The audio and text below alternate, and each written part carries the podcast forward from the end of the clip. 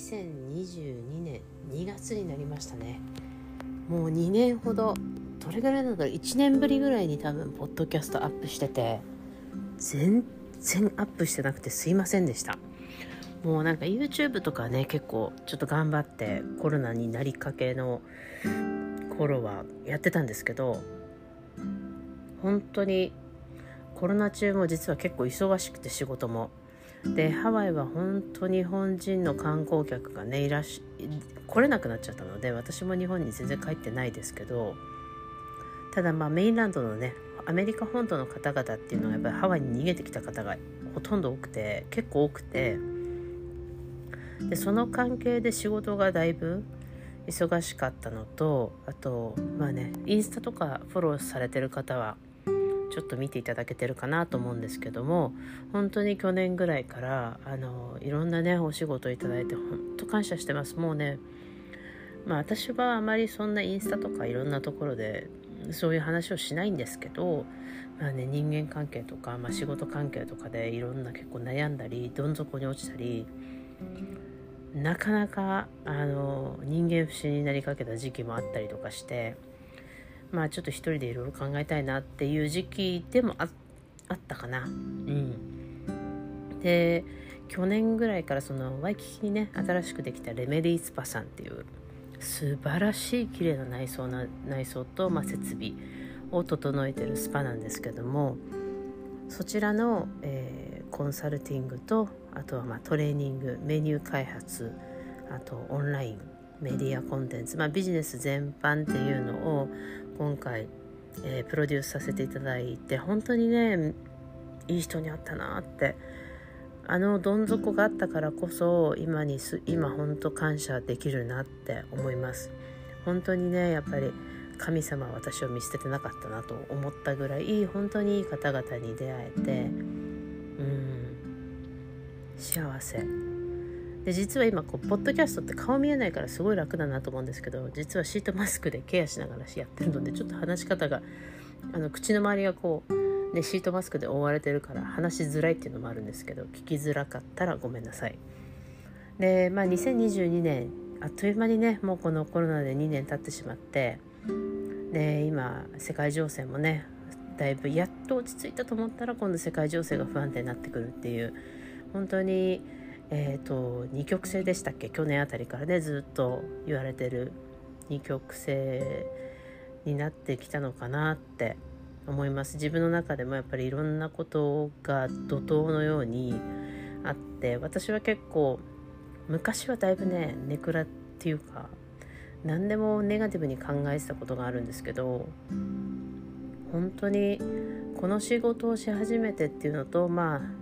なんかこういろんなことの断捨離が終わってすっきりしたっていうのもあってこう何て言えばいいんだろう。いろいろとまあ一回ネガティブになっちゃうんですけど瞬時にポジティブに持っていける力ができてきたかなって。それによってなんかそのチャレンジとか失敗とかっていうのをバネにして上がればいいんだなって思うようになれましたよと。ね本当に40代になっていろいろ学んであの大人になるってやっぱり本当に大変なんだなってこの年齢になって気づくこと多々ありもう若い人にどんどんいろんなことをねバトンタッチして頑張ってもらいたいなって思ったのが本当にうんここ45年ですかね。で今のそのスパのね皆さんも多分スパとか、えー、エステサロンで働いてて人間関係ってすごい大大変だなと思う時あると思うんですよ同年代だったり年上だったり年下だったりで私も今お母さんみたいな立場なので本当にもう子供たちのように 感じてしまうのとまあ本当今回のねスタッフ構成面白くってえっ、ー、と一人っ子が何人だっけな？3人。で末っ子が2人。あ末っ子が3人。もうだいぶみんなね行動プラスやっぱりアメリカ人なのでだいぶ行動バラバラだったりとかもう集団で頑張ってるかなと思ったら各自全然違うことしてたりとかもう本当にねもうこのこの年齢になっていろいろ人生経験して 人間関係経験してやっとこのなんか仏のようになれたかなってちょっと思うんですけど、まあ、もちろんあの注意もするし結構厳しく言うこともあるんですけどあのアメリカの子たちってあの結構聞いてそうで聞いてなかったりとかあとはまあそういうのを個人的に取らないっていう風な、まあ、訓練されてる子が結構多いので例えば何かを言われた時に私はあなたをいじめるために言ってるんじゃなくてあなたのスキルアップだったりとかあとやっぱり向上してもらいたい。今やっぱその21とか2ぐらいでそういう経験ができるって素晴らしいなって思うんですよ。で今の時代に生きてる子たちってやっぱりいろんな情報が手に入るし今何かできないと嫌だとかあと努力するっていうことがやっぱりあまりねあの得意じゃない子たちが多いんで極力なんて言ったらいいかな昔だって寝ないで勉強したりとか自分でやって当たり前だった世界が今には今の子たちにはやっぱりなかなかないなって思うんですよねもちろん中にはずば抜けて勉強してくる子もいますけどでも要領よくこううまく勉強してくる子があんまりやっぱりいないしあとこう覚えてないのって言うとあ勉強してくるの忘れましたって平気で言えちゃったりとかもう私の時代だったら「はあ?」とか言われてたと思うんですけど病院で。でもまあそういう時代なんだなっていうふうに自分でも思うようにしててなんか責めれないっていうかそれは彼女のキャパの中で一生懸命頑張ってるんだろうなって。ただいつも最初に言うのがあの1回目2回目はいいよって同じことで注意してあ忘れてたとかあやり忘れてたっていうのは全然問題ないけどうん3回目に同じことを注意されるっていうのはやっぱり自分に厳しくしてないことになるからやっぱり3回目で同じこ3回目に同じことで注意されないようにしっかりとノートに書き出すとかやっぱり毎日自分でロープレするとか練習しないといけないと思うけどどう思う？っていうとまあ本人も確かに何回も同じことで間違えてると思うって理解してもらえるんでまあ、そういうとこから昔はもっと厳しかったかなと思うんですけど人にも自分にも。今はなんかこうやっぱりすごくその将来を担う若い子たちって可愛いなって。で一生懸命やっぱり習いたいし一生懸命上手になりたいっていう子が多いんであのレメディースパではほぼ新人の子を雇ってます。もう新人で初々しい子たちを雇ってそこからもうゼロからあのトリトレーニングをしていくんですけど本当にね毎日怒涛のようなトレーニングとあの涙が出るぐらいのロープレしてやっぱり本人たちも自分たちの力不足にね涙を流してるのでまあそれはすごくいい涙かなと思ってあの泣くっていうことは悔しさまあ悔しさの涙であってほしいけど、まあ、頑張ってねって。次これ同じことでこけないようにあのしっかり勉強してこようねっていつも話をするんですけどもう皆さんもねやっぱ人間関係なんかやっぱりエステの悩みの中エステサロンエステティシャンか。の悩みの結構トップって人間関係だったりお客様のケア関係だったりっていうのが多くて本当にね今のレメディスパの人間関係っていうかスタッフの子たち本当仲良くてもう姉妹みたいな感じでね。あのお互いを尊重するっていうのが多分すごい大事だと思うんですよ。あの人間関係うまくするって自分の何て言うんだろう。難しいよね日本語って。自分の求めるところのレベルにいないとあの人ってさこの人ってさみたいになるけど自分のニーズと自分自分が求めるところとその相手の求めるところって違うからそこを尊重するといちいち文句が出ないっていうかあの出ないんだと思うんですけどだけどまあお互い尊重してる？たりとかお互いを尊敬してたりあのやっぱり敬意を払って仕事をする。やっぱり自分より先輩だったらもちろん仕事のできないもう言いつけるような先輩だったらちょっとうーんって思いますけどでもやっぱりそれでも先輩先輩なんで、まあ、まずは自分の技術を上げて自分の知識を上げてお客様に喜んでもらうっていう立場。でそれで例えばいじめられたとしても私はあの見てる人は見てると思ってるんででもそれでもなんとなくここにいたら将来がないかなって思ったら私は辞めるっていう選択は素晴らしくあると思うんで皆さんもね同じところにいて例えばそこのゴールでこの立場まで行きたいっていうんだったら本当必死にやった方がいいと思うし逆にそういう先輩がいたら、まあ、タイミングを見て私だったら言っちゃうかもしれない直接。うん、なんかそういうそこでなんか言ってね逆ギレされて上司その上の上司も自分のこと見てくれてないって思ったら多分そこにいる価値はないかなって正直思います。もっといいとこあったりとか自分の違うあの知識とか技術を伸ばしてくれるサロンさんっていうのが他にもあるんじゃないかなって正直思っちゃうんでなんか一つのところで頑張ってね精神的にやられるよりは他に行くっていう手もある。ただ諦めちゃうっていうのはあまり良くないのでまあ相手ばっかり責めるんではなく自分にも非がないかなとかどうしてこんな風に言われなくちゃいけないんだろうっていうところも直していくっていうのは大事ですよね。人間成長するにあたって。なんかそういう存在を受けたりするんでちょっと2022年まあこうやってなんか情勢がいろいろ変わったりとか人間関係とか私もすごいここ45年だいぶ変わったのであんまりこういうこと言ってこなかったんですけどまあみんなとね何かこうちょっとシェアすることで少しでも力になれたらいいかなって思います。うん、本当にエステティシャンっていうね仕事は体力的にも精神的にもすごい労働だと思うし私もナースとしてやってきてやっぱり体力的精神的に苦痛だったけどやっぱりいいことたくさんあるからあの諦めずそのお給料が低いっていうのもねまあそれは多分日本特有なのかなと思うんですよ。アメリカはやっぱりライセンス制なんできちっと免許を持って仕事してるからやっぱりエステとかマッサージとかの人っていうのはすごいいいお給料まあ上手だったらいいお給料になるしもちろんアメリカの場合はチップ制っていうのもあるんでプラスアルファ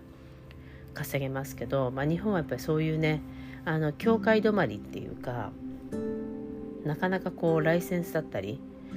がないのでもう一日エステ講習受けたらエステティシャンって言えちゃう人も何回も会ってきてますしそうなるとちょっとレベルが下がっちゃうのかなとかあのもし自分が人よりも上手だとか人よりも勉強して知識があると思ったら絶対にお客さんついてきますからとにかく、えー、柔らかい頭を持つこと。でいろんなことに挑戦したりいろんなこと試したりあのお客様にとって何が一番いいのかっていうのを追求していく。で自分の技術も惜しみなくやっぱり何て言うんだろう磨きをかけて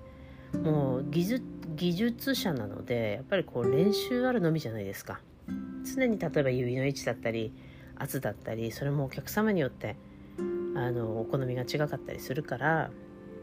そういう意味でもねやっぱりこういろんな意味で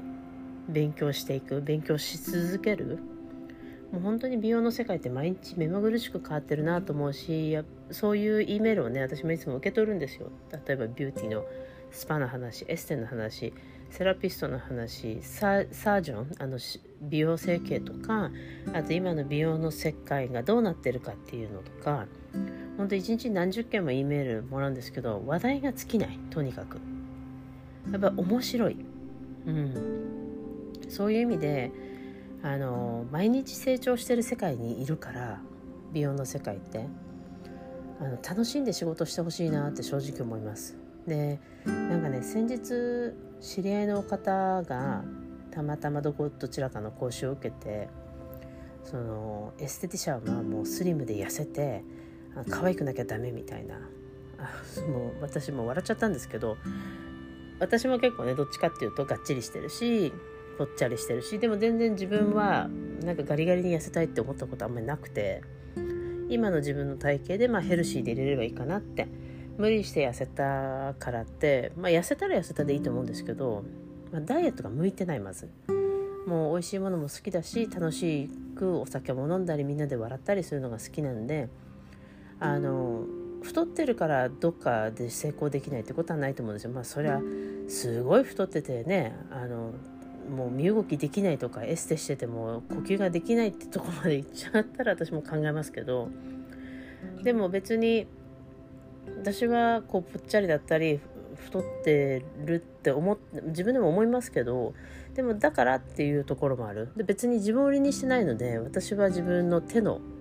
手と技術を売りにしてるし知識を売りにしてるんで別にまあきちっとね清潔感を持って仕事がきちっとできればいいかなって正直思ってる部分もあります。もちろんね綺麗に越したことはないと思いますけどその私も他でやっぱり尊敬してるエステエステの方とかっていうのは結構がっつりぽっちゃりしてる人を何人も知っててやっぱりその人たちは自分に自信があるから自分の技術に見た目で勝負してるわけじゃないんで、あのそこはね、まあ、個人個人きちっと自分の健康管理とかお肌管理何を私見るとやっぱりお肌が綺麗。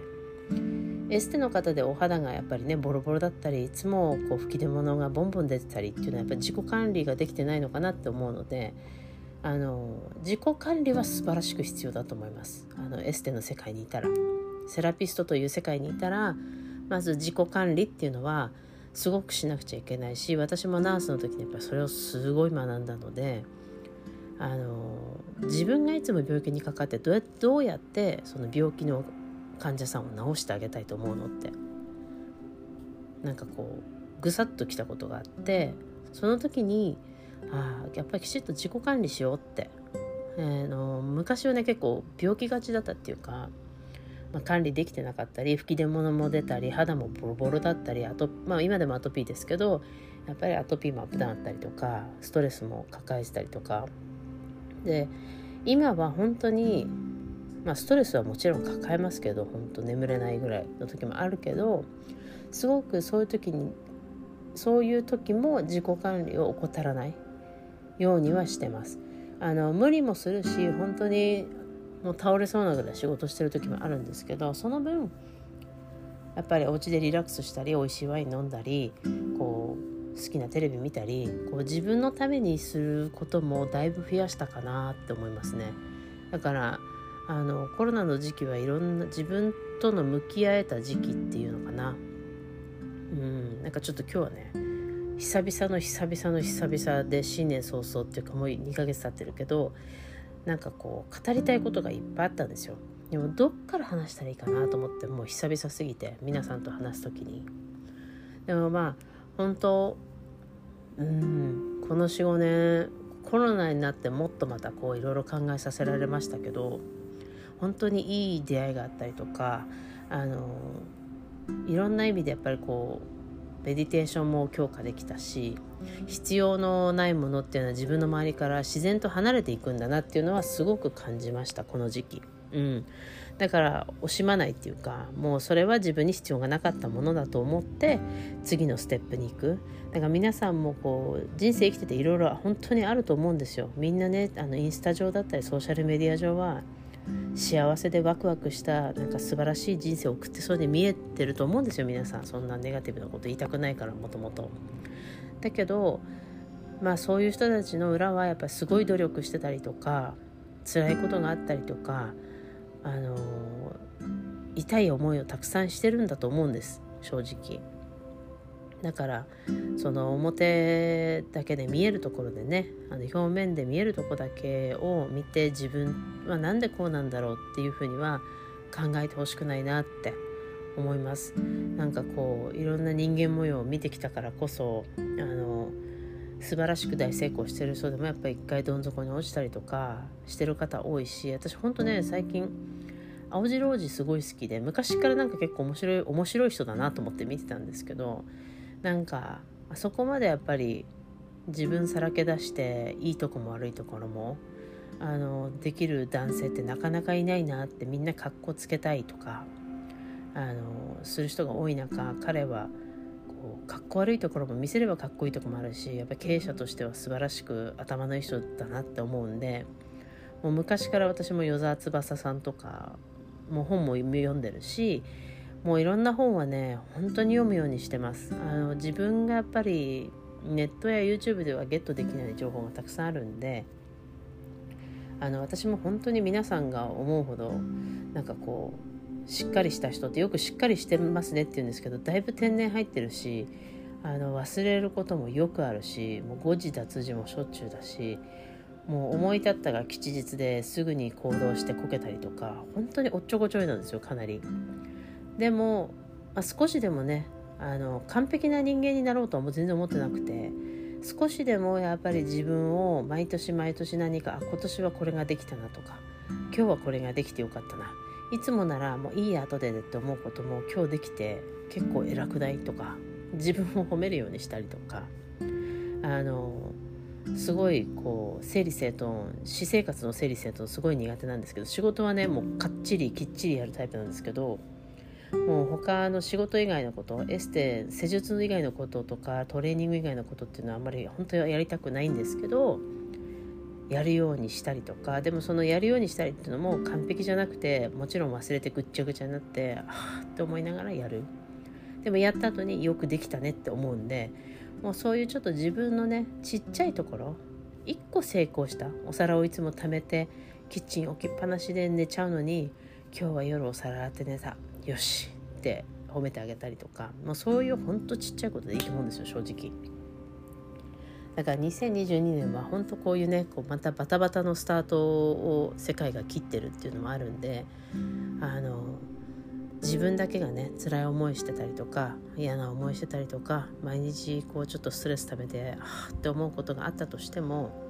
自分だけじゃないよっていうのは思ってほしいしまた明日頑張ればいいってあのメディテーションしたりポジティブにもう少し考えてほしいなって。もう本当にねそういう相談があったりするしあの結構私もね日本にいたらなんか会いに行ってあげたいとか思っちゃうんですけどハワイにいるんでなかなかそうもいかず、えー、もしね何か皆さんも相談があったりとかその仕事で悩んでるとかエステの技術をねこういうふうにあげたらいいかなとかっていうのがあればいつでもリクエストください。あの YouTube とかね今インスタコンテンツもインスタライブかもう少しずつ増やしていきたいなと思うし皆さんとこう触れ合えるあの時間私あんまりこう顔出しとかしないんですけど恥ずかしいから。あのどこかでね声だけでも触れ合える時間があったら本当にいいなと思うんでインスタライブもこういうのやってほしい YouTube でこういう詳しくもっと教えてほしいっていうのを言っていただけたら今年は本当そういうところでどんどんどんどん自分の知識だったり技術だったりっていうのをあの与え何て言うんだろう。与えてあげれるところは全部あげたいなって思うんで是非ねあの今年どうにか成功したいとか今年どうにか自分を輝かせたい自分に自信を持ちたいとかあの何か一つ達成したいって思う人がいたらあのこんなねまだインフルエンサーどころかインフルエンザの命でもない私ですけど本当に少しでもお手伝いできたらいいなって心から思ってます。ね、あのできるだけね本当そんなこと前回も言ってまし言ってたじゃんって思うかもしれないんですけどあのやっとちょっと落ち着いてきたので今年も、あの3月ぐらいからはきちっとポッドキャストで、まあ、ちょっとくだらない話だったり日常の話も入りますけど、まあ、仕事の話とかそのトリートメントの話とかっていうのであのセールスだったりあのパッケージを売るチケットを売るどうやってお客様にクレーム対応したらいいかっていうのを、まあ、クレームを未然に防ぐことが一番大事なんですけどそういう対応をどういうふうにしたらいいんだろうっていうことをどんどん皆さんとねシェアできたらいいかなって思います。まあちょっとこう2022年一発目はこう思うことがたくさんあったんで軽く皆さんとシェアしたしてみたかったなと思って話し続けてみました。あのちょっとマスクシートマスクしてるんでだいぶもごもごしたりとかあの 話詰まったりとかあのマスクがずれてくるので喋ってそろそろ乾いてきてます。なのであのこれから取ってスキンケアして寝ますけどあの皆さんもねあの毎日毎日明日また楽しくしようってポジティブに今日悪いね嫌なことがあったり辛いことがあったとしても明日は大丈夫って思ってポジティブに一日を過ごしてください。ではまた次回のポッドキャストでお会いしましょう。